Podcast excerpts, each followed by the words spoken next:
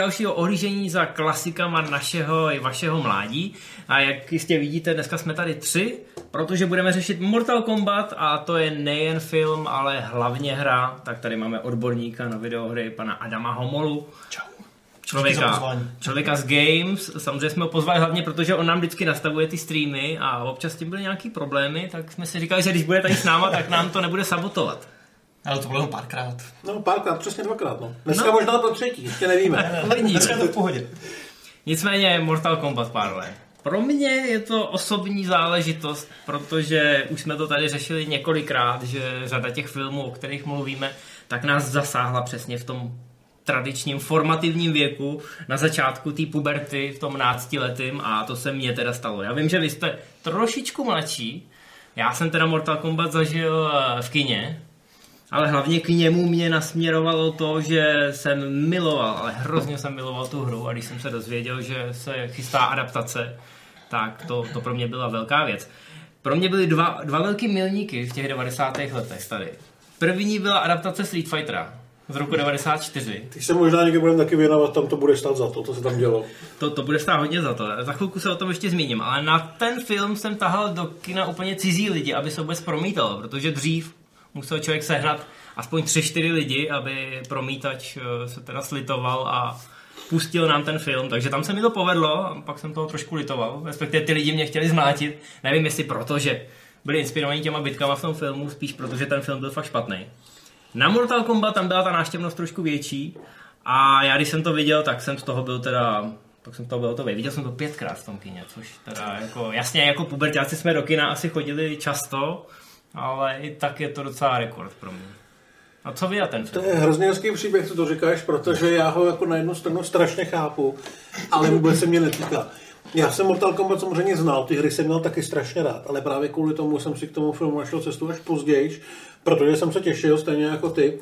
Ale když jsem se dozvěděl, že to prostě nebude s těma fatalitama, že to nebude drsný, že tam nebudou ty věci, na které jsem se těšil asi úplně nejvíc, samozřejmě jako naivní blbeček, který dneska ví, že to samozřejmě nemohlo být s vytrhnýma páteřema, tak jsem ten film trošku jako vypustil z hlavy a našel jsem si k němu cestu až tak později na VHSkách, možná dokonce až v televizi. A můžu spíš dneska říct, že ho jakoby respektuju jako nějaký souča, jako součást vývoje akčního žánru a těch uh, filmových adaptací videoher, ale láska to není. Hmm. Hmm. Sorry. No v mém případě to bylo, jakmile to vyšlo na té VHS, tak jsem na to koukal znova. Dokonce jsem byl tak do toho zažraný, že jeden kámoš ze třídy, který byl na techniku fakt dobrý, tak mi řekl, hele, my si všichni půjčujeme originálky jako na VHS, když vyjdou, ale ono to jde zařídit i jinak. Ty si tu kazetu můžeš skopírovat. Tak já jsem mu nevěřil, to je, to je pro mě jako černá magie, něco jako dělá šantung, že jo. Ale on mi to teda vysvětlil. Půjčil mi jeden z kart kabel a já jsem si od souseda z ulice, tímto bych chtěl poděkovat Pavlu Novému, díky kámo, půjčil jsem si druhý video, jo, šestihlavý Sony. Mm. Propojil jsem to dvěma s kartama, došel jsem si do té videopůjčovny, měl jsem to objednaný několik týdnů dopředu, protože tohle byla kazeta, na kterou samozřejmě byla fronta. Fakt jsem. Takže jsem si to půjčil jako první úplně. A propojil jsem to a vyrobil jsem teda, teď už je to snad promlčený, ale vyrobil jsem si vlastní pirátskou kopii. Ta kvalita obrazu samozřejmě na té kopii už byla trošku slabší, a, ale měl jsem to mohl jsem vrátit tu kazetu, kterou jsem si půjčil za tenkrát jako hnusných 40 korun. Tenkrát 40 korun pro jako kluka bylo docela hodně, já jsem neměl takový nějaký štědrý kapesný. Jenže potom jsem měl kazetu, na kterou jsem mohl koukat jak do blba. No, to bylo úžasné. Jako do dneška to považuji za jeden z vrcholů uh, mý puberty. Jako Já myslím, že, že potom jako v té videopůjčovně se nechal dosplnit na to, že ti odpustí. No to jo, ale jako, že to, tohle jsem se naučil a pak jsem k té technice měl takový vstřícný vztah. To mě pak dostalo daleko v mnoha časopisech a v technických rubrikách, takže to jsou ty kořeny. Jsi to viděl kdy a kde? Já jsem to, já ti hrozně závidím, tyjo, že jsi to viděl v kině, protože já jsem se bohužel do kina na tohle to nedostal. Já, mě tehdy bylo nějakých asi 11, 10, 11, 12, nevím přesně, eh, kdy jsem to přesně viděl, ale viděl jsem to ve videopůjčovně, protože jsem, já jsem takhle, já jsem to hrál tehdy, ale vůbec jsem ani nevěděl o tom, že má být nějaký film, protože filmové věci jsem v, tom, v tomhle věku ještě nesledoval. A, ale chodil jsem často do videopůjčovny a půjčoval jsem tam různé věci. No a najednou, že jo, tam přijdu a vidím tam to logo toho draka, že jo. Myslím, že to byl takový hnědý obal trošku. Takový kamenej, jako by Jo, jo, jo, protože v té dvojce to pak trošku vystupovalo z toho, že jo. A tak okamžitě mě to prostě zarazilo, že jo, zastavilo, vzal jsem tu jako do rukou, jsme zvětšili ty oči, otočil jsem to, začal jsem si číst a to, to je fakt ten Mortal Kombat, že jo, co mám doma. A nadšen jsem z toho hned půjčil, že jo. Neměl jsem bohužel takovéhohle prostě kámoše, ale taky jsem si to časem, se přiznám, skopíroval na svoji vlastní VHS, a, ale půjčal jsem to z té půjčovny prostě xkrát dokola, dokola, dokola, protože v tomhle věku, že jo, když je ti nějakých jako raných náct a máš Mortal Kombat rád tu hru a teď je tenhle ten film, který v očích mého tehdejšího já byl fakt úplně perfektní a vůbec mi tam, na rozdíl od tebe třeba nevadilo, že tam nejsou nějaké brutality nebo krev, byť v té hře mě to hrozně bavilo, tady tyhle ty věci. Tak jako jsem byl úplně uvytřený z toho a, a pochopitelně jsme potom s kamarádem u nás na dvorku dělali ty komba, nebo jako pokoušeli jsme se o něco takového. Byl to, musel to vypadat strašně trapně, ale bylo to úplně super. No. To právě pro mě byl ten problém, ne ani tak ty fatality, já jsem to asi neřekl dobře, ale to, že tam nejsou pořádně využitý ty jejich triky. Jo, že vlastně mám pocit, že Liu Kang tam jednou dělá takový fireball, který vlastně moc fireball není, a jednou tam má takový ten bicycle kick, nebo jak se tomu říká. Mm. Jo. A... Bicycle kick je až ve dvojce. Ne, je v jednice. Jo. Dneska jsem koukal na bitku s Reptilem, je tam. no, s tím, jo, s Reptilem, no, jasně. To... A, no a jinak právě tam toho je jakoby strašně malinko těch kouzel a těch super věcí, jo, že uh, to vlastně byla naprosto normální turnajovka z 90% akorát s těma těma postavama. A já jsem prostě chtěl, aby z toho bylo jako vytěženo víc. Mhm, jasně, jasně.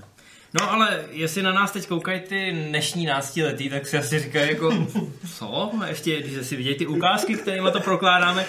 Tahle věc byla hrozně generační my, naše generace, ačkoliv jsme od sebe třeba tři roky, eh, tak na to vzpomíná jako na tu nejlepší adaptaci počítačové hry a v podstatě do dneška vám bude zapáleně tvrdit, že je to pořád ta nejlepší adaptace počítačové hry. Ona možná je, ale k tomu se dostaneme za No, ale rozhodně není bez chyby. Jo? My tady dneska řešíme, protože jsme tady jenom pár dní od vydání další, už jedenáctého dílu vlastně eh, počítačového Mortal Kombatu, videoherního Mortal Kombatu. No a protože jsme si chtěli tady o tom filmu poplkat. Takže dneska to bude zároveň eh, historie toho filmu, která je dostatečně bohatá a zajímavá, ale zároveň samozřejmě nemůžeme vynechat historii té hry a ten obrovský otisk, který nechala v popkultuře, nejen v herním průmyslu. Ale vlastně uh, ta historie té hry začíná taky u filmu, když to takhle řekneme. Je to tak? Musíme se vrátit teda ještě o tři roky zpátky, ne do toho roku 95, ale někam do roku 91, 92, kdy se teprve začalo uvažovat o tom, že by něco takového mohlo vzniknout. A jak říkáš, původně u toho zrodu byl film.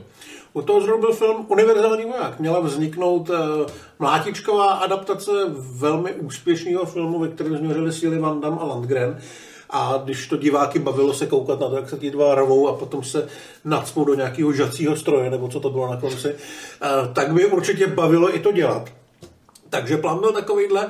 Bohužel z něj nakonec úplně sešlo a o tu hru jako takovou přestal být zájem, ale už byla poměrně velká část hotová, takže si její tvůrci eh, řekli, že by byla škoda to hodit do koše a zkusili jet sami. No, Ed Boon a John Tobias eh, se nejdřív snažili eh, tu platformu, kterou vyvinuli vlastně pro univerzálního vojáka.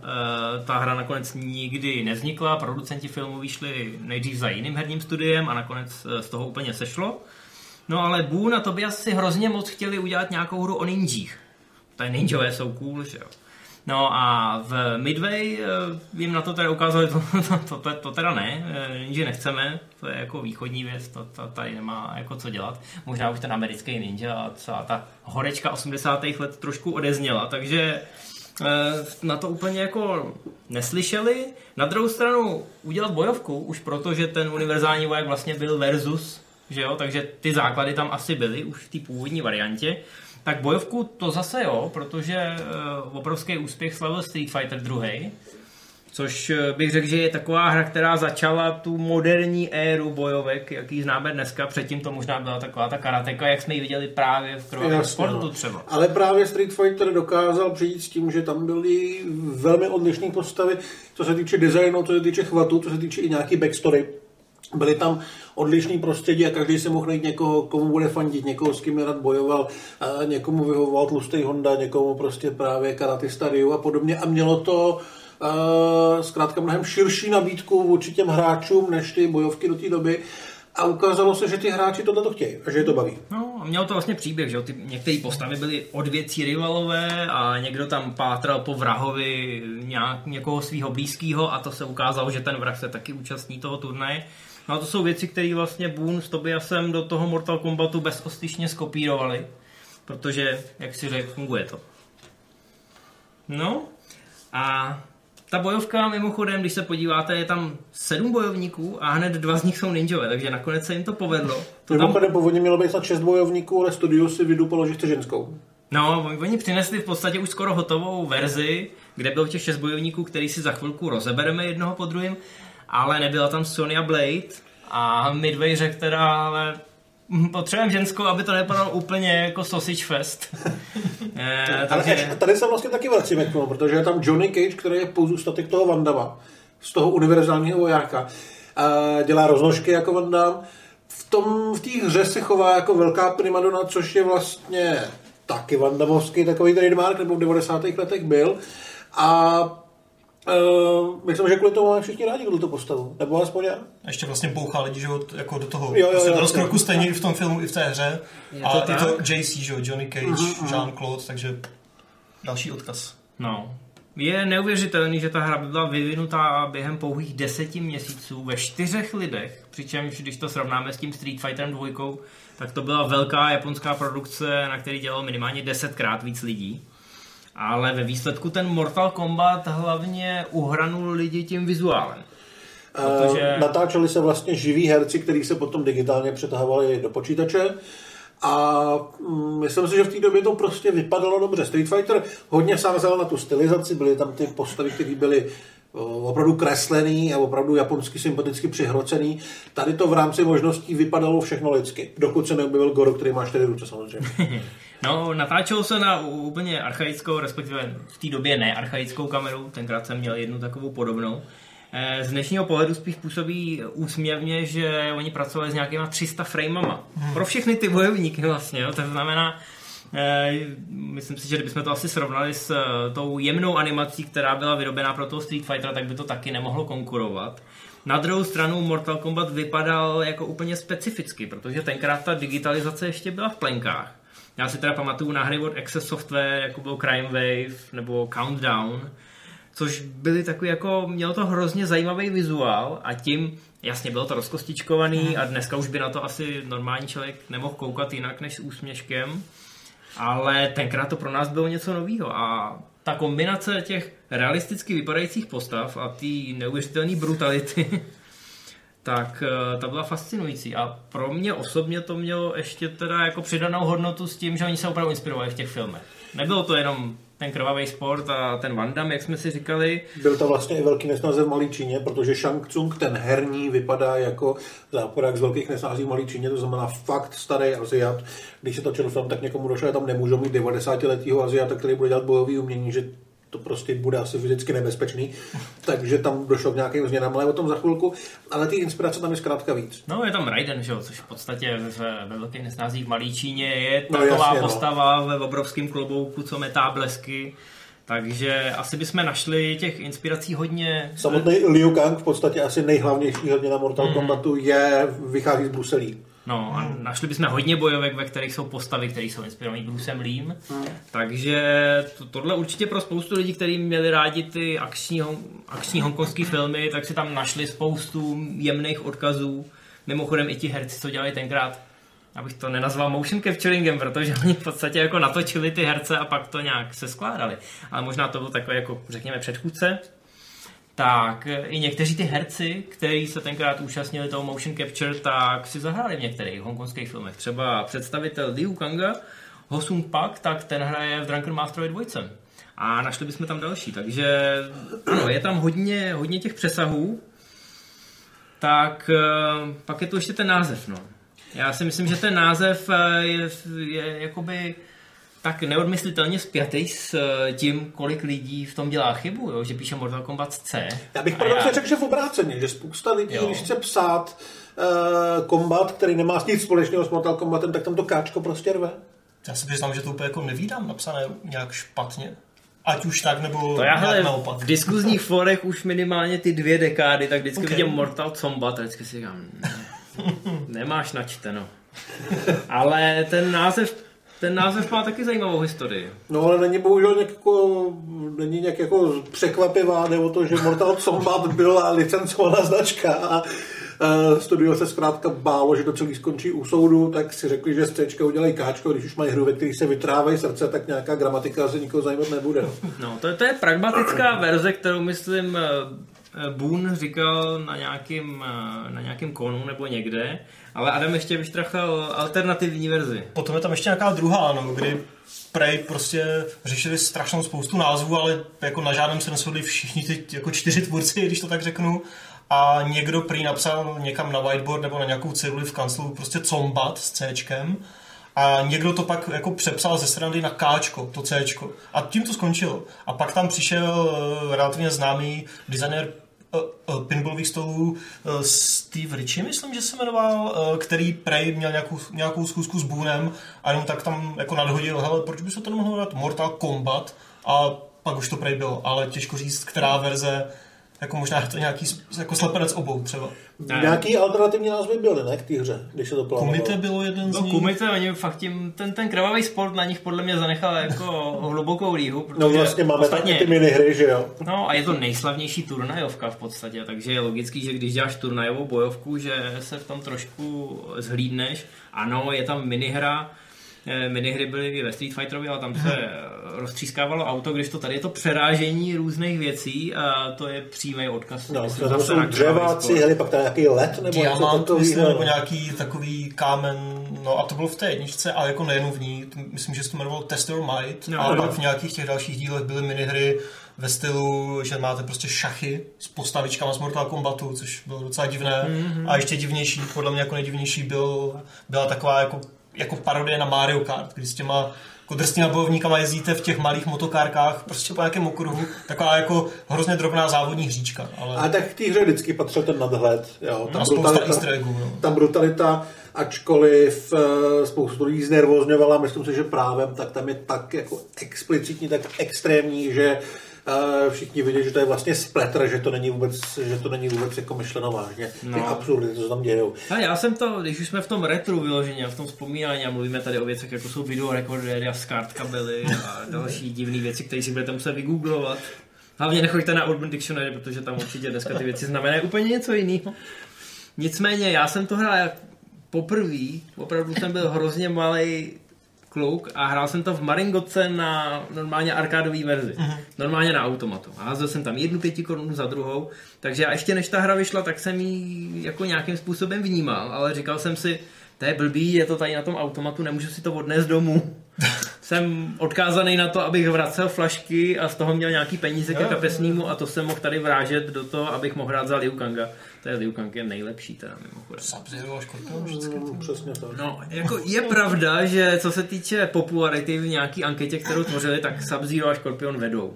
Oni byli jako Dokonce- častokrát i na obalu hry, myslím, No. že? Pocit, dokonce Scorpion a Liu Kang jsou právě jediný postavy, které byly úplně všech dílech. No a Sub-Zero má ještě výhodu v té anketě, že oni ho uh, oni považovali jako rozdíl, dělali rozdíl mezi sub jako tím prvním, ten, co má masku, a pak byl Sub-Zero bez masky, že jo? Oni byli ještě nějak bráchové. Ano. No To a jako on šel komplikovaný. pomstit toho s tou maskou. Ten, ten lore tam je docela, docela hluboký v té No, v no dostaneme se k tomu, ale jako oba sub jsou v top trojce nebo top pětce, jo. Hmm. Takže šikovní chlapci, ale Liu Kang je prostě takový ten dobrák, ten Mirek Dušín, Bruce Lee do toho jsem byl. No to je jedno, každopádně jsem si říkal, já si tu skříň nemůžu odníst domů, budu se muset chodit a nechám tady všechny peníze, místo toho, abych si koupil nějaký jiný hračky třeba. No a pak jsem viděl v televizi pořád špatný vliv, který na mě měl vyloženě špatný vliv. Ten Já jsem to miloval. Výborný, Bad Influence, já nevím, jestli to byl kanadský nebo Myslím, že, myslím, že anglické? Ne, možná, jo, jo, máš pravdu, britský to byl. myslím. No, výborná věc, kterou tady eh, vlastně začali eh, dávat v českých televizích a tam běžela reklama. A najednou koukám Mortal Kombat, jo? Řešili to tam mimochodem nejen kvůli té reklamě, ale hlavně protože ta reklama byla hrozně brutální. Propagovala něco, co se jmenovalo Mortal Monday.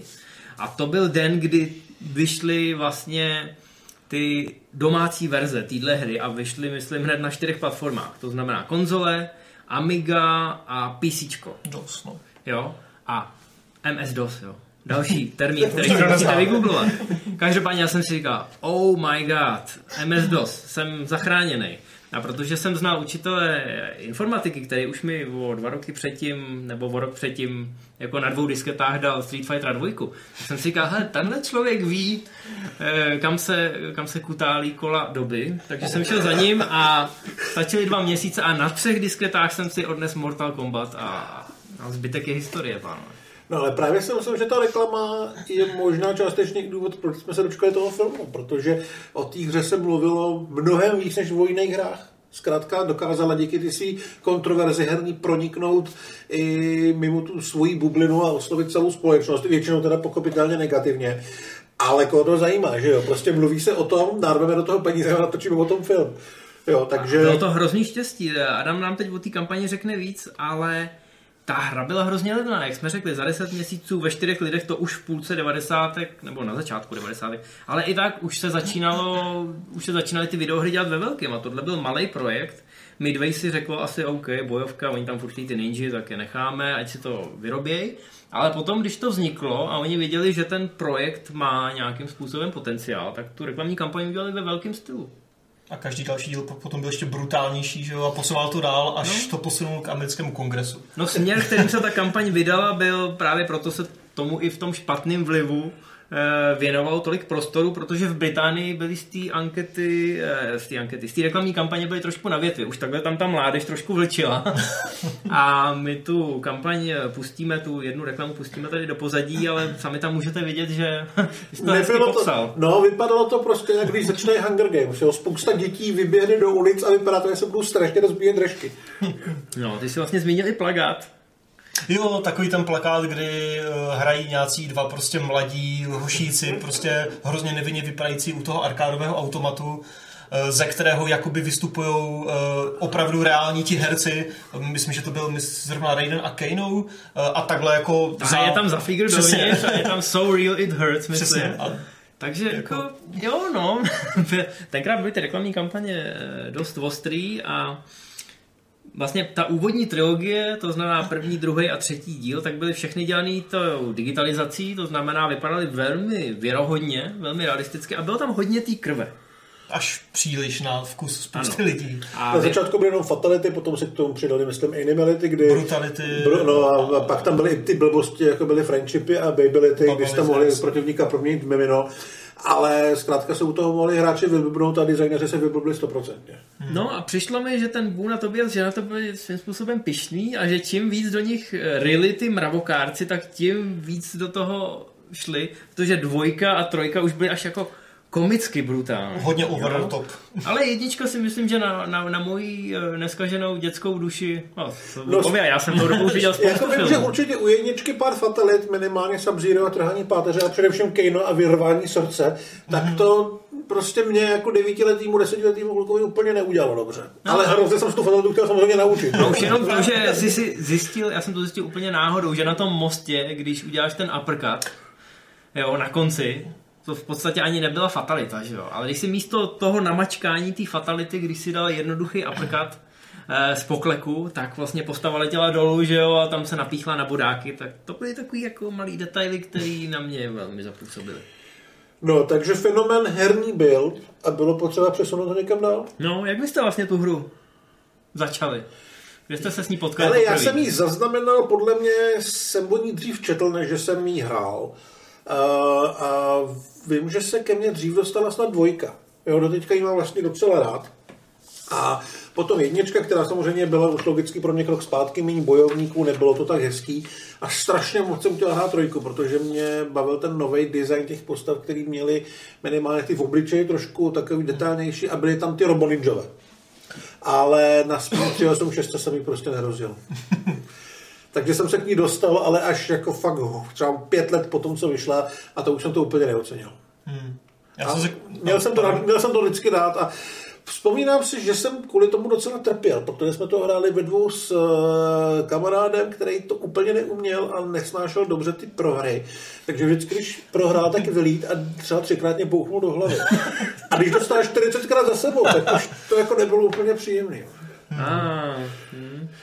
Tak to já jsem takhle jako nedostával, člověče. Jestli si to rád jako dobře pamatuju. Ještě si pamatuju velký vítězství, že jsem porazil svoji o tři roky, o tři roky mladší sestru, když jsem měl zavázaný oči. Ty jo, To je dobrý, no. pěkné.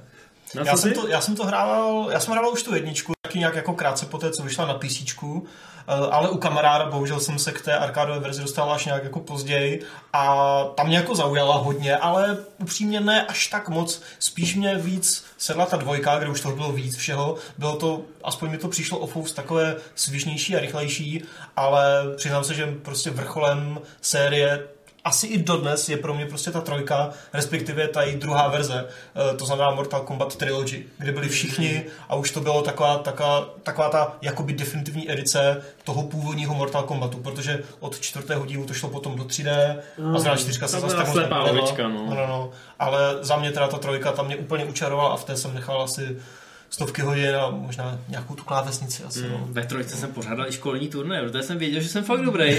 A jsem si v té třídě dokázal jako vytvořit určitý respekt.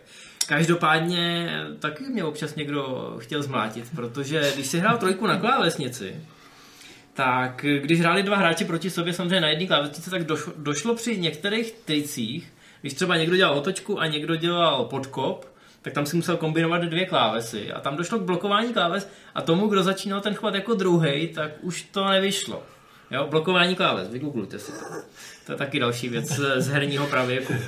Takže občas tam byly takový rozbroje, který jsme museli řešit, no. Ale hele, aby jsme se u té hry dlouho ne, ne, nezdrželi. Tady Adam nám teď dá ještě takovou jako eh, etickou vsuvku do historie herního ratingu, kterou pomohl Mortal Kombat víc než co jiného budovat.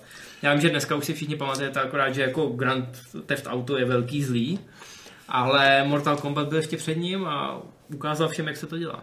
Mortal Kombat to tak nějak asi začal společně eh, s Night Trapem, což byla taky taková poměrně kontroverzní hra v té době a Asi ještě Duma možná bychom někde vytáhli, ale jako o Mortal Kombatu se v americkém kongresu mluvilo asi nejhlasitěji. určitě, určitě. Eh, Tam té hry to nefungovalo úplně tak, jak to funguje dnes, eh, jak u filmu, tak u her samozřejmě, že máš nějaké věkové ratingy, takže zas tak moc se na to nehrálo a na hry třeba na konci 80. furt bylo nahlíženo jako na prostě to je pro ty děcka, tak to až moc to jako neřešíme.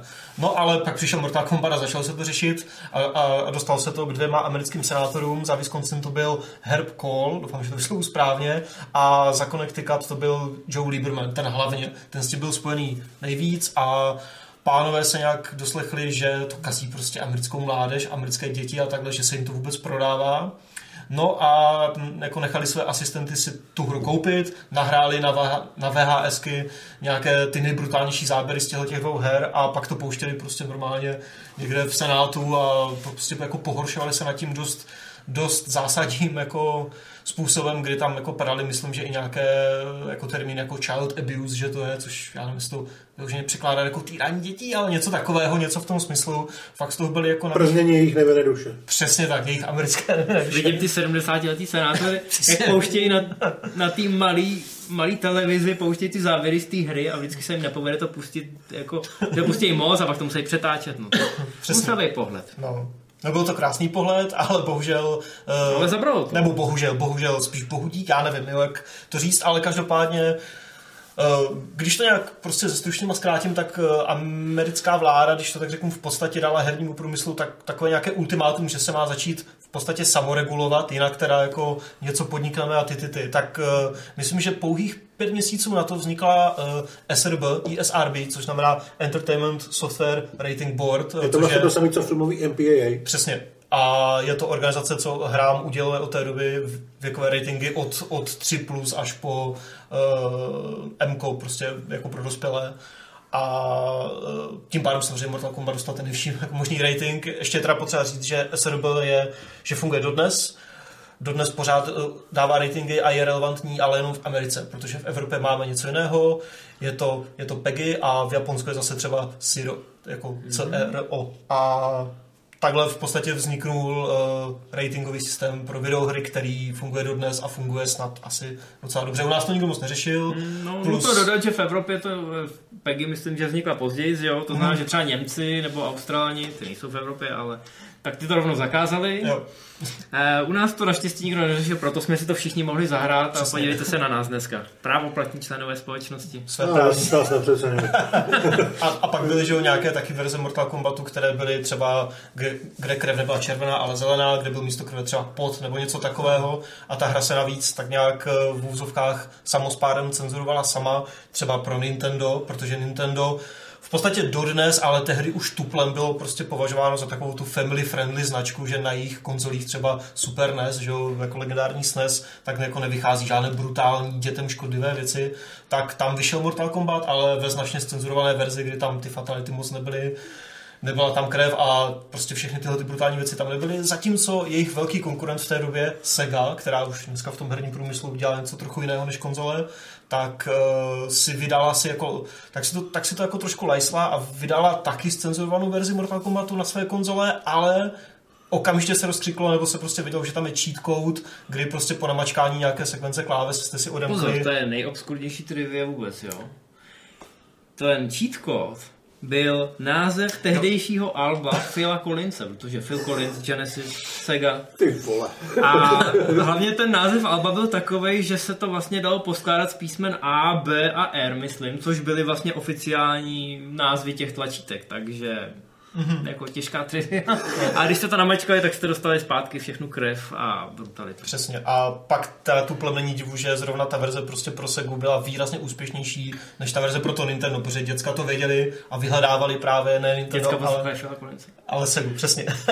ale každopádně takhle to dopadlo s tím ISRB, eh, s Mortal Kombatem. Lieberman, ten se potom pustil ještě do Duma a do Resident Evil a myslím, že jako Mortal Kombatu se vrátil i ten. Carmageddon přeskočil? Carmageddon ten jsem úplně nedohledal. To, to možná, tak už byl i Postal třeba, že a GTAčko 1, 2. Co to rozjelo potom? Tam pak hry jako si to už dovolovali hodně.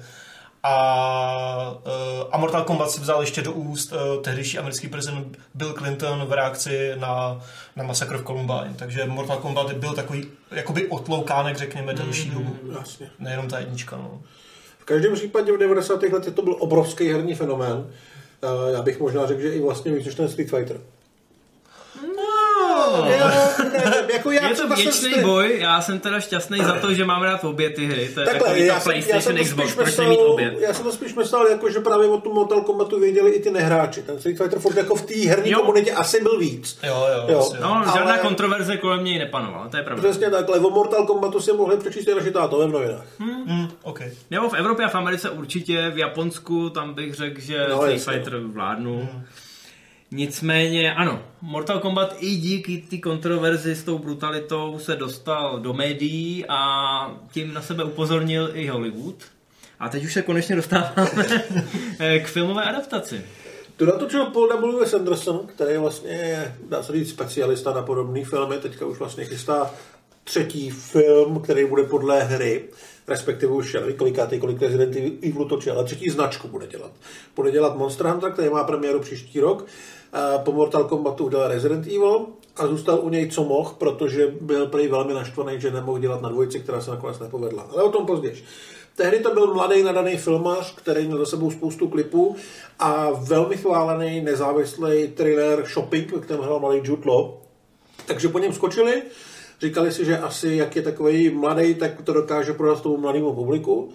Dali mu pár peněz, dali mu pár prakticky naprosto neznámých herců, začalo se točit, ale ty ambice byly začátku úplně jiný, minimálně v tom castingu. Tam se vlastně pravděpodobně nebyl nikdo moc jistý, co vlastně od toho filmu chce, protože třeba okolo role Johnnyho Cage, který hraje Lyndon Ashby, který od té doby nikdo nikdy neviděl, tak eh, se točil třeba samozřejmě Jean-Claude Van Damme, který mu ji nabídli logicky, protože to postavili podle něj, ale hovorilo se i o tom, že by se mohl hrát Johnny Depp nebo Tom Cruise. Na druhou stranu třeba i Gary Daniels, což je, řekněme, spíš jako sportovec než herec.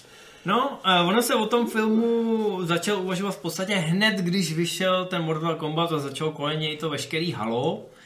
Nabídli to tomu Vandamovi, protože ten byl v podstatě spjatý i s tou tvorbou té hry a ten Boone s Tobiasem tak byli i hodně nainvestovaný v té adaptaci. A on by do toho Damme možná i šel, že takže jo? si řekli, my chceme Vandama, my chceme Vandama. No, on by do toho možná šel, jenže Van Damme chtěl dost peněz a hlavně Van Damme chtěl hlavní roli.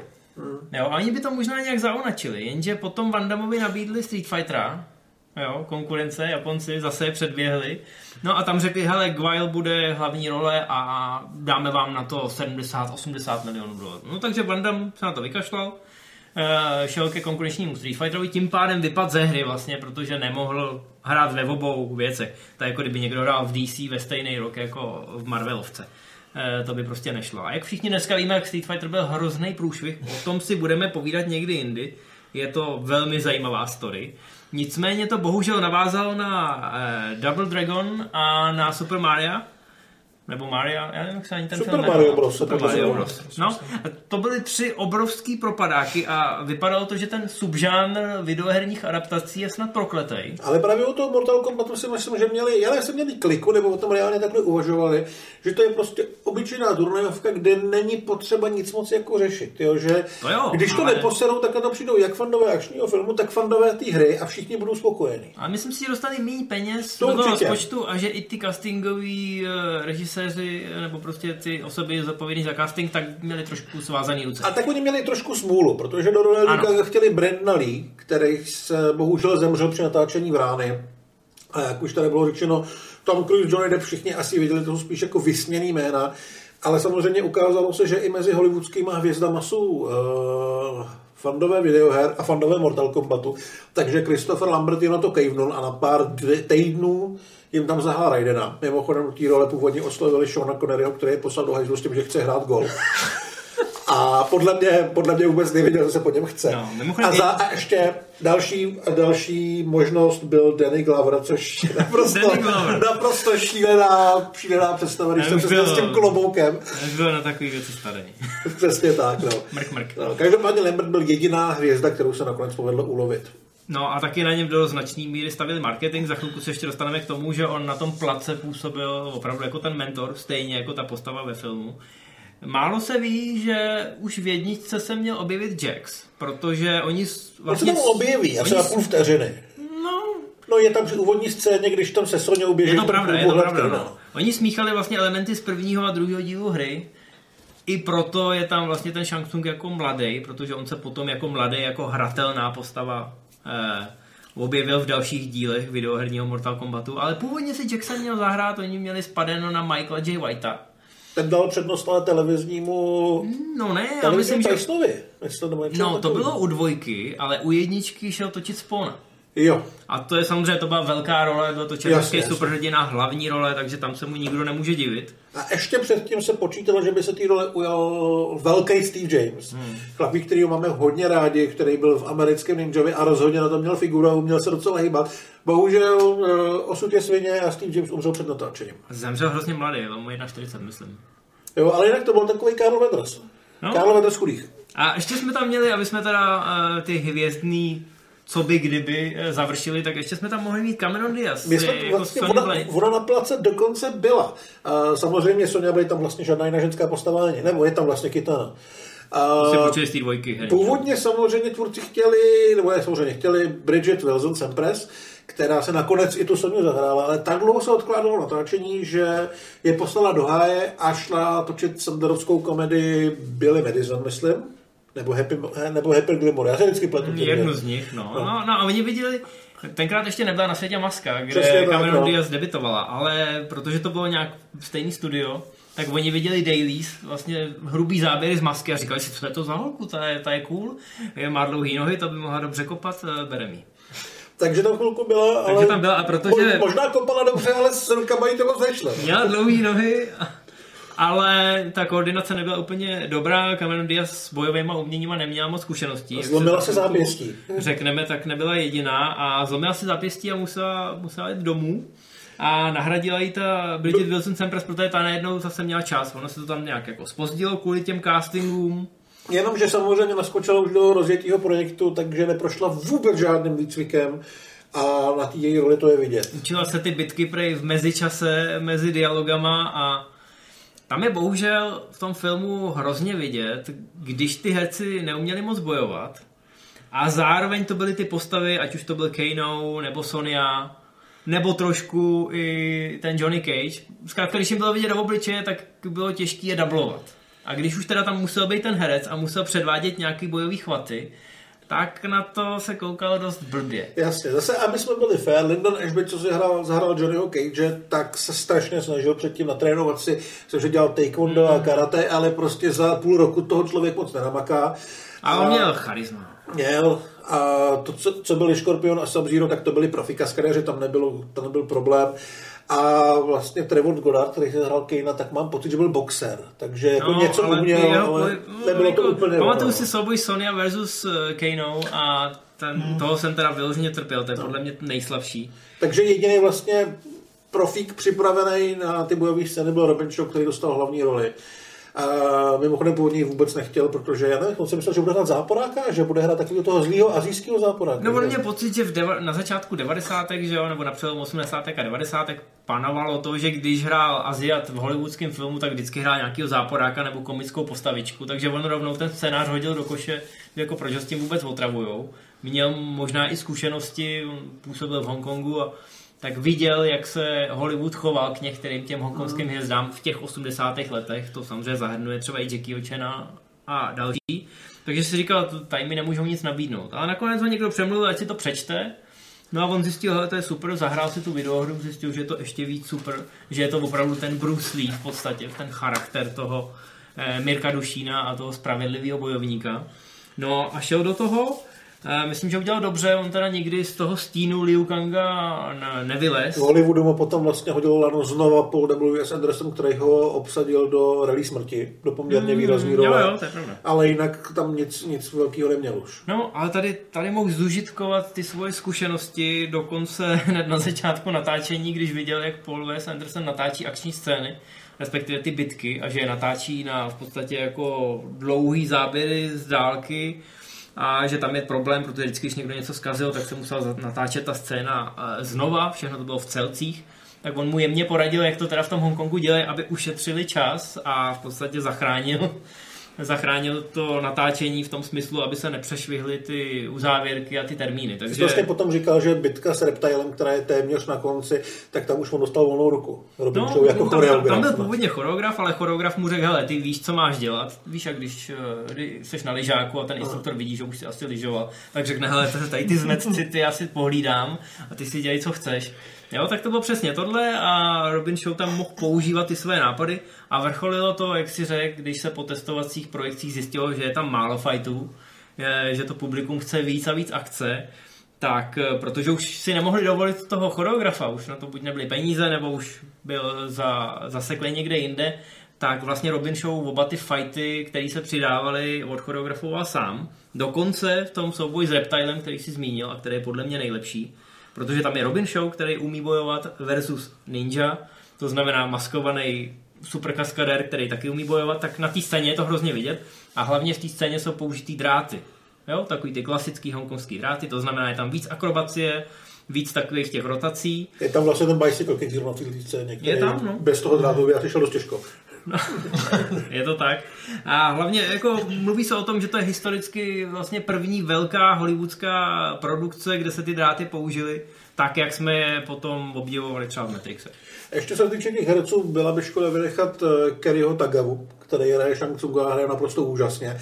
Tu roli mu napsali přímo na tělo, ale když přišel vlastně předtvůrce se předvíst, jestli na to má, tak to vzal velmi poctivě, přišel v nějakém vlastně podomácky urobeném kostýmu, vylezl si na židli a začal z té židle jako kázat, jako ten zlej čaroděj, který, eh, který pod kterým všichni poklekávají.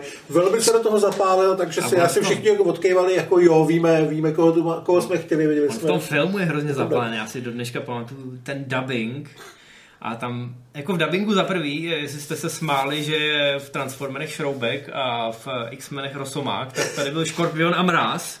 To znamená Sub-Zero byl Mráz. A já si pamatuju, že Shang Tsung tam prostě takhle pronášel jako škorpion a mráz, mý největší nepřátelé, ale zároveň otroci mé moci. A Kerry Hiroyuki Tagawa tam jako hrozně přehrává. On Jako teda Tagawa je velmi dobrý herec, jo. No, ale on, on v těchto rolích přehrává, i když hrál, to to bylo. Nechal- zúčtování Tokyo. Tokyo.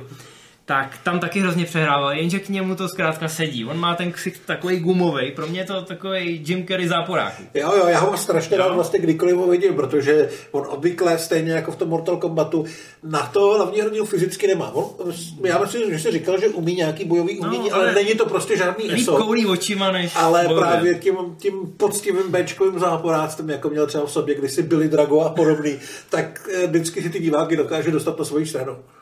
No a tady je výborný, on do, do jisté míry samozřejmě s tím Raidenem za prvý jsou takový ty uh, ústřední nepřátelé, protože my jsme teda neřekli děj, já nevím, jestli vůbec má to smysl, ale dobře, existuje takový příšerákov, kde jsou jako ty zlí, a pak existuje země, který ovšem tyhle ty říkají nějak úplně jinak. Teď Myslím, to- že Airfrel. a Outworld. No, nebo Netherrealm, A pak ne, to je ta, jo, to, to je další dimenze nějaká. No, no, no, ještě. jasně. A je to takový, že se pořádá jednou za sto let. Šokán ještě a takový, to je fakt složitý. No, až se dostaneme do toho loru, tak.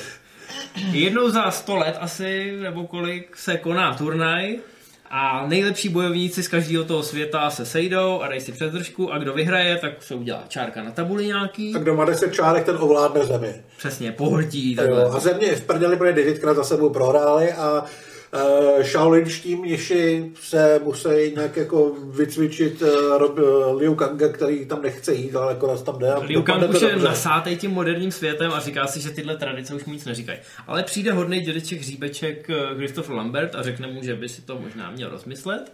Nastoupí na takovou divnou loď, která ho odveze do, Do říše, což je Tajsko. Což myslím, že při tom natáčení v Tajsku si některý z těch herců museli myslet, že jsou v jiném světě, protože Neměli elektriku, neměli hajzly Celý a se to- spalo se ve stanech. Celý se to natáčelo na nějakém odlehlém ostrově, kde nebyla tekoucí voda. Znamená, museli si vykopat latríny a bylo tam hrozně vlhko a všichni, všichni tam prostě omdlívali z úpalů. No. Bylo to jako asi hodně drsný. Bylo tam hodně zranění na tom natáčení. Prostě přesně to, co si tak představujete. Myslím si, že ten první týden, kdy se natáčelo v Hollywoodu v Los Angeles, tak na to všichni vzpomínali rádi. Mimochodem jedna z těch scén, která se natáčela tam, tak se natáčela v hangárech. Protože to byla ta představovačka toho Johnnyho Cage. To mělo být to filmový studio, kde on hraje, jakože hraje. Já myslím, že Linden Ash by to fakt vyhrál, že to možná vymýšleli na míru toho Van Damme, že mu to chtěli trošku odcukrovat. Že ta postava měla nejlepší hlášky, nejlepší scény a měla takový ty jako... Měl To, bitku, to, co si měl zpamatoval. s Gorem, že jo? jako. No a, a měla ten otvírák té filmové hvězdy, přesně jak říkáš. Dokonce v tomhletom eh, záběru, v této scéně měla hrát asi největší hvězda, cameo roličku. A to sice Steven Spielberg? Steven Spielberg, který byl obrovský fanoušek té herní série. Kdo by to byl řekl? Představte si strejdu Spielberga, jak jako paří a vytrhává srdce. A... A docela dlouhodobě, myslím, hraje, že jo, a má v kanclu nějaké automaty, takže No, takže jako hrozně moc si to chtěl zahrát, nakonec to nevyšlo. Eh, Dneska by se na to vzpomínal asi mnohem víc, kdyby tam fakt byl, tak by to byla jedna z památných cameo roliček. Nakonec ten eh, herec, co tam hraje režiséra, tak ne, že by mu byl podobný, ale myslím, že má podobnou kšiltovku a je tam jako, je to podobně stylizovaný, ale není to Spielberg. A když se natáčela tahle scéna, která se natáčí v nějakém hangáru u nějakého letadla, tak shodou okolností ve stejném hangáru měl letadlo zaparkovaný Tom Cruise. Ten se přišel podívat na natáčení, co dělá konkurence. A Tom Cruise původně, ty jsi to říkal, jakože s ním počítali do role Johnnyho Cage a já myslím, že ho nikdy neoslovili. No, jasně, no. Protože oni by ani neměli ani, ten rozpočet nebyl tak velký ani, aby zaplatil Toma Cruise, možná by nezaplatil ani jeho catering. Ale Tom Cruise si tam asi parkoval zrovna letadlo a říkal si, hele, tam se něco natáčí, půjdu se tam podívat.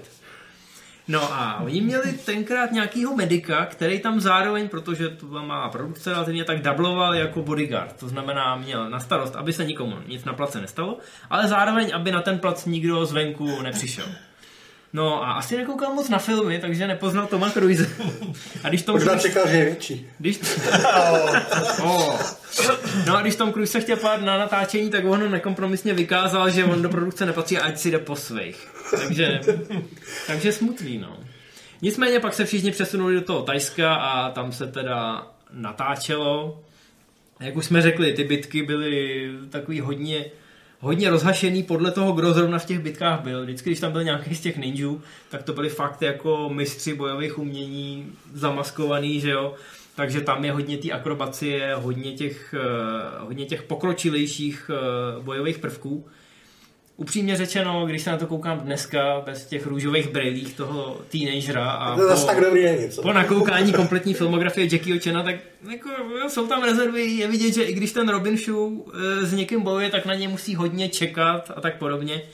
Na druhou stranu tam byla dobrá hudba a Paul W. Sanderson uměl stříhat, takže svým způsobem tam ty bitky mají drive, ale jak říkám, je tam, je tam ten generační problém. My na to vzpomínáme jako ty náctiletí a víme, že to bylo super, ale když se na to dneska podívají náctiletí, tak samozřejmě po těch 20 letech dneska se akční scény stříhají úplně jinak, mají úplně jiný tempo, takže to někomu může připadat takový zábavný. Příšerné CGI, asi že z pohledu jako dnešního diváka, No, 90-kové. ale v té jedničce to je ještě, řekl bych, eh, je tam 90 CGIčko, ale až se dostaneme ke dvojce, tak si myslím, že... Dvojka byla peklo už tehdy. No a hlavně neměla, neměla Christopher Lamberta a Christopher Lambert zajistil u té jedničky mnohem víc než jen výraznou roli toho mentora, toho tomu, pozemského on týmu. tomu zajistil publicitu a navíc eh, na tom place se prýchoval jako opravdu veliký profesionál, který všem strašně vycházel vstříc a neměl absolutně žádný hvězdný maníry. Takže všichni měli prostě pocit, že točí film, ve kterém hraje velká hvězda, kterou tu taky baví. Asi ho to bavilo. A pravděpodobně jim v tom případě nevadilo ani to, že Linden až by dostal bitce se škorpionem takovou ránu, že několik dní močil krev a že musí spát ve stanech na nějakém tajském ostrově, kde nejsou záchody. Takže Christopher Lambert asi pomohl tomu, že ten film vlastně byl nakonec i fajn. No a on tam vlastně původně v tom Tajsku vůbec neměl být, protože uh, on měl natáčeno v Hollywoodu, oni na něj neměli peníze a pak měli všichni odjet do toho Tajska sami. Ale jeho to tak bavilo a byl tak náruživý hráč, že jel i do toho Tajska a pak díky němu opravdu ten film je výborný. No, když vezmeme v rychlém sledu tu dvojku, Tu jsem v kyně viděl. tu jsem taky viděl v kině. Šel jsem na to rovnou ze školního výletu. A co bylo horší? Tohle bylo asi horší. Šel jsem na to s kámošem od vlaku a ten tam usnul v tom kyně. Ne, dvojka je v podstatě podle těch dvojkových pravidel. To znamená víc postav, víc bytek, víc nějakých nevyloženě fatalit, nebo jsou tam fatality, ale takový ty nekrvavý, jakože vybuchne robot a podobně. Ale je to jinak strašně špatný. Půlka herců je přeobsazená, Johnny Cage umře v úvodní scéně. A i tak ho hraje, i tak ho hraje někdo je to, jiný. je to 20 let, dobře. Jo, I tak ho hraje někdo úplně jiný. Uh, Do toho Jack se neobsadili toho Michaela J. Whitea, ale No, někoho to, to byl uh, Lindred Williams, nějaký z amerických gladiátorů, takový člověk, co, není, co ho nevezmu ani do wrestlingu. A je to strašně hnusný, co se týče jako vizuálu a triků, akorát někomu to jako nedošlo, že to je hnusný, takže těch triků je fakt moc. No a je tam blue screen takový hrozně divně, jsou tam naklíčovaný ty postavy. Bylo to levnější, točil to asistent režie jedničky Leonetti. Leonetti, mimochodem Leonetti točil první Anabel, takže on není jako, on byl kameraman. On nebyl asistent, on byl kameraman. Jo. A točil teda první Anabel, takže furt jako nějakým způsobem funguje, ať už jako kameraman, anebo Já se to naučil postupem času. No, ale taky Paul. W. Anderson, když viděl tu dvojku, tak z toho byl hodně zklamaný. Musím si uvědomit, že jednička otevřela za neuvěřitelných 23 milionů. Ten film Byla tři stál- týdny, byla na prvním místě v návštěvnosti. Ten film stál 30. Anderson byl tak jakoby... Jeho to natáčení bavilo, ale nevěřil tomu, že ten film bude mít úspěch v kinech, takže on si zaplatil dovolenou na Havaj a říkal si, hele, nebudu koukat na ty palcové titulky v pondělí, jak jsem to podělal. Budu tady radši prostě chlastat a koukat na moře. No a když mu zavolali, že teda jako ty obrovský úspěch, jako super, všichni jsme vydělali spoustu peněz, tak on si říká, no, už jsem zaplatil tu dovolenou, možná tady ještě ten týden zůstanu a pak se vrátím a uvidím, co dál. No a ta dvojka se začala natáčet eh, v podstatě skoro okamžitě nebo připravovat. A ta on Anderson už neměl čas, on už kejmul na horizont události. Díky bohu, protože upřímně řečeno, i kdyby dvojka byla stejně dobrá jako jednička Mortal Kombatu, tak Horizont události je dost možná nejlepší film Paula V. Sandersona. Ale-. Že udělal rozhodně dobrý krok, ale, Ale vlastně, jak jsem říkal na začátku, nebo ty jsi to říkali teďka, že ho prostě mrzí to, že se ta dvojka nepovedla. Mluvilo se i o trojice, která potom, na kterou se zavřela voda. A že nechce teďka dávat ty série z vlastních rukou, i proto se vlá- vrátil k Resident Evilu, ačkoliv já si myslím, že v té sérii je nejlepší trojka, se kterou neměl vůbec nic společného.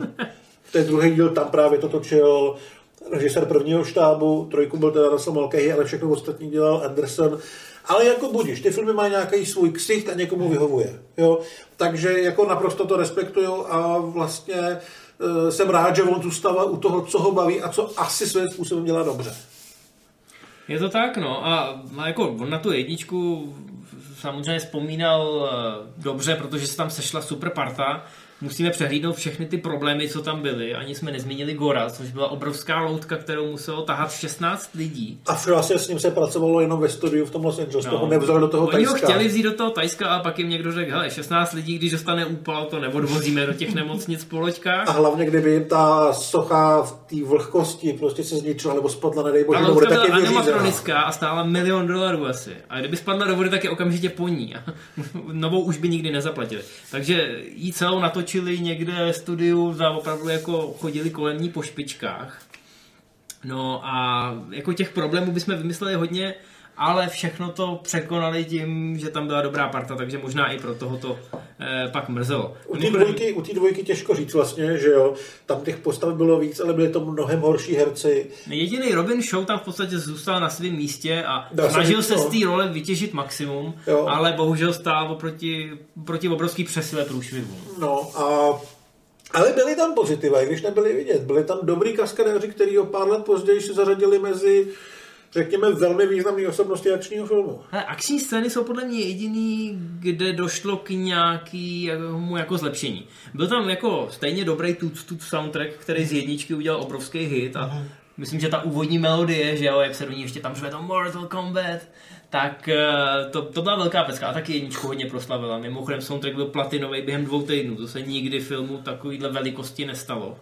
A některý lidi dneska i říkají, že vlastně Mortal Kombat pomohl té taneční hudbě, Jo. eh, k, k posluchačům, který do ní tenkrát No. nebyli úplně udělaný. Jo? Takže v té dvojce tohle pokračovalo, no bohužel všechno ostatní bylo špatný. Ano, ty akční scény byly lepší, protože třeba Robina Shaw dubloval Tonya, jo? v roce 97, to ještě nikdo neslyšel o Tonym. Ong Bak by potom se objevil až za nějakých 7-8 let, jo? takže tohle pro něj opravdu byla jen taková maličká rolička. Dalšího kaskadéra tam dělal Ray Park, který si o pár let později zahrál Darta, Darta Maula. No, ten dubloval Raidena, takže Raiden ve dvojce už je akční role. Sice Christopha Lamberta nahradil James Remar, já ho mám docela rád jako Jo, herce, taky jo. ale bohužel tady ta změna byla obrovská. Na druhou stranu aspoň trošku bojoval a používal ty chvaty z těch her. To pro ještě, mě... se tam, ještě se tam, myslím, jmenoval jako Sub-Zero bez masky Kate Cook, Hmm. což byl vlastně v To je 90. hrozný jako opravdu velmi šikovný člověk, kickboxer, měl tam hraje trenéra a je tam skvělý. A říkám to jenom proto, abych tohle moje vyprávění podbarvit scénou, kterou mám hrozně rád. Takže teď na ní koukněte a uvidíte, že je hrozně dobrý. A ano, bylo tam mnohem víc akce a mnohem víc toho lóru z těch her a proto jsem tomu možná tenkrát víc odpouštěl. Mm. Ale z dnešního hlediska jako... Jako to popravdě ta nekoukat. dvojka nebavila už tehdy, jako, jako byl jsem rád, že tam je jako víc těch hrdinů, víc těch akcí, víc toho, co znám z těch her, ale už mě to jako film výrazně nebavilo. A to je přesně podle mě ten důvod, proč fandové se furt ptají po dalším filmu. Já si myslím, že nikdy nebude. Ta dvojka to ukázala, teď vůbec nemluvím o těch kvalitách, ale že ten lore je tak obrovský, že pokud by se chtěl nějakým způsobem podchytit, zvlášť teďka, když máme ten 11. film a je tam třeba 25 opravdu důležitých postav, tak to nejde. Ta jednička Mortal Kombatu, ta filmová byla o uh, třech kladiácích a Raidenovi, třech záporácích a i tak to prostě utáhlo 90 minut a víc víc prostě by nešlo. Jo? Kdyby těch postav bylo ne sedm, ale bylo jich 12, tak už se to tam nenarve a už to skončí právě jako takovýhle myšmaš jako dvojka, kde musí každý dostat stejný prostor, což znamená, že dostane kulový prostor. Je to tak, ale ta značka zůstala silná, ta dvojka ji rozhodně nezahubila. Nezahubila ji ani čtvrtá hra, která Mm. velmi neúspěšně se snažila to přemontovat do 3D. A Takové ty spin-offy, ty se taky že to nepovedly. je slepá ulička, ano, bylo Sub-Zero dokonce měl vlastní hru. Sub-Zero, Jax a Shaolin Monks. Shaolin Monks. A to byla zrovna dobrá docela hra, ale jinak jako s Mortal Kombatem to šlo herně jako jednu dobu tak trochu od 10 k 5. A... No, zlomový byl rok 2011, kdy se jednak objevil kraťas Kevina Tanchaurena, eh, který se jmenoval Rebirth, myslím. A ten Kratos byl velmi dobrý. My jsme znamenovali uh, Johnny Cage a Baraka, který ho hrál Latif Crowder. A pak i Michael J. Fox se objevil konečně. Ne Michael J. Fox, Michael J. White. Michael J. Fox jako Jax. Hmm. No, no jasně. A na to jsme se hodně těšili, protože to bylo nekompromisní, brutální, byli v tom zainteresovaní velmi šikovní lidi. ano, bylo to poprvé Erko. ještě bychom, my už jsme to zmínili, že ta brutalita v Mortal Kombatech filmových nebyla, ale bylo to PG-13 studio zkrátka chtělo, aby ty lidi, kteří díky tomu, že neexistovala ratingová komise, tak si sice mohli zahrát tu hru, ale nepustili by je do toho kina, kdyby ten film byl erkovej. Takže se to muselo natočit jako PG-13 a protože jednička měla obrovský úspěch, tak dvojka samozřejmě byla taky PG-13 až tenhle ten Rebirth vlastně onlineově objevil se na YouTube, tak to bylo nekompromisní erko, možná jako zase to překonali na druhou stranu, takže to bylo dost brutální. Já jsem někde četl přirovnání, že eh, když ta trojka teoretická, kterou měl nějakou dobu dělat James Wan jako producent, že by měla být erková, tak někdo psal, to je blbost, že by to skončilo jako kombinace uh, Drak přichází a So. Hmm. Jo.